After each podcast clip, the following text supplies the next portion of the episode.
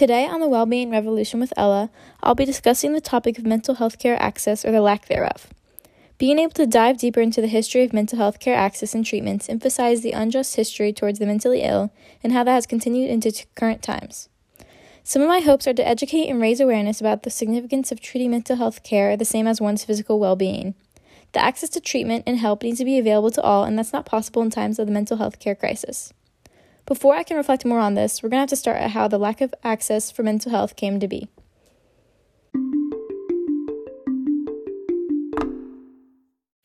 Mental health has always been a part of history, although in the past everyone lacked the knowledge to even understand or accommodate those who were affected.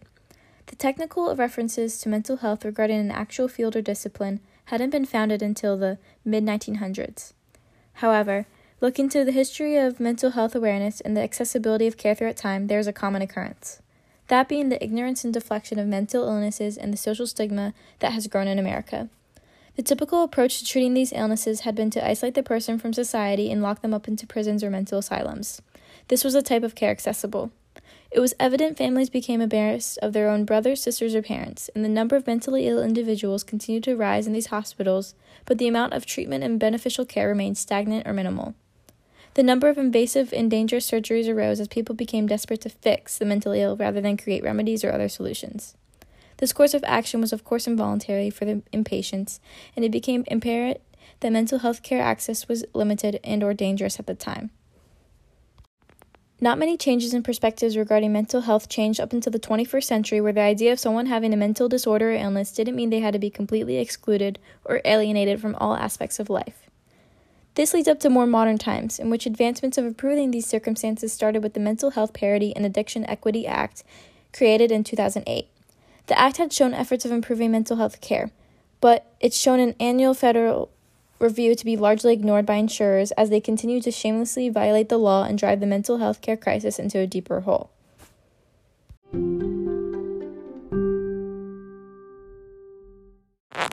Bringing it to the current issue regarding mental health care access, the problem lies at the lack of affordability and the uneven distribution of access across the nation. To focus more on the unfair distribution, according to the American Medical Association.org, 80% of rural counties don't even have access to a single psychiatrist. This shows how the distribution of access is not close to being equal, and many people are at a disadvantage when, in some places, people don't even have the opportunity to seek help, let alone afford it. As a result, it is evident that in rural parts, the social issues kept unaddressed and swept under the rug.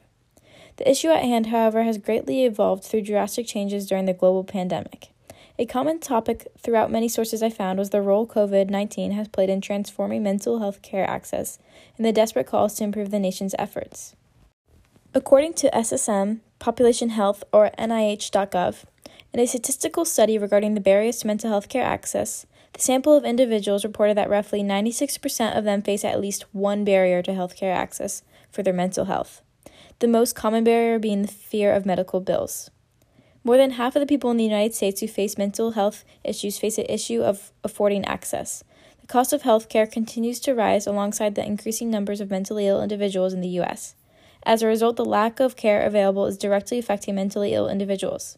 In general, this group is largely affected by the social stigma, but more impoverished, mentally ill people are at a huge disadvantage with their lack of financial support, too.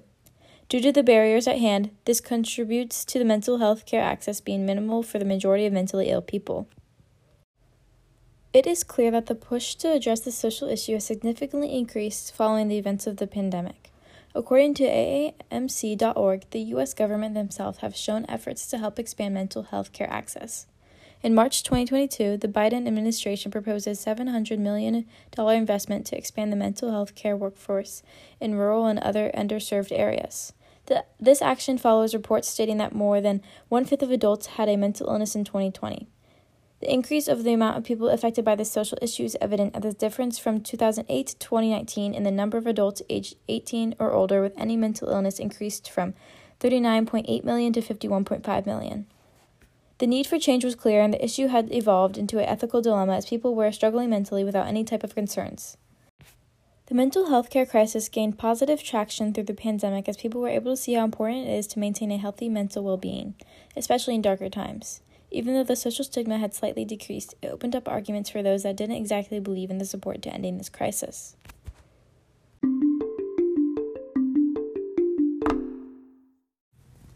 Although many support ending the social stigma around mental health and ensuring access to mental health care treatments, there are certainly people in the social stigma that don't understand the importance of mental health. Society and these individuals ask questions like Who caused this crisis? It's never been an issue for so many people before, so why is it such a big deal now? Who benefits? These types of redundant questions. In addition, the use of stereotypes keeps this issue prevalent as society labels someone with a mental illness as dangerous or crazy or incompetent to this day, rather than someone who is struggling with a disease and needs proper care. These harmful stereotypes hinder the movement to securing mental health rights and making sure there is mental health care access for all. Due to the recent events of the pandemic, the well-being revolution has attained more exposure and movement. The need for more services and access is vital to the health and safety of Americans. The impacts of having little access and care to groups like college students is directly seen at North Carolina State University. In the 2022 to 2023 school year alone, seven students have passed away due to suicides. This number will only increase if people continue to ignore the importance of mental health, especially during the most stressful parts of life, such as college.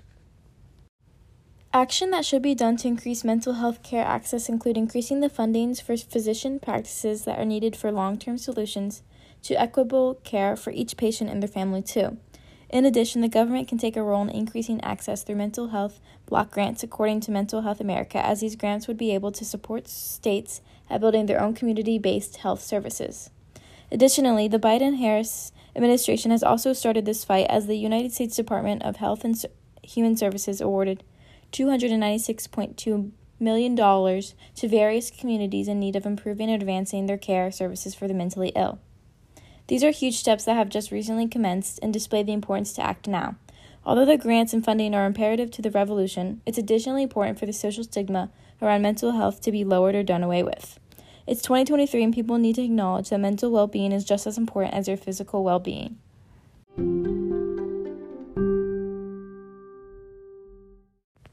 To wrap up this episode of the Wellbeing Revolution, it's evident that mental health is prevalent in society and the mental health care crisis continues to be a social injustice.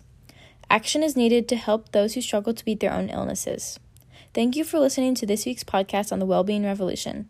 If you or a loved one ever needs help or someone to talk to, don't be afraid to reach out. Hope you tune in next week to hear more about mental health care.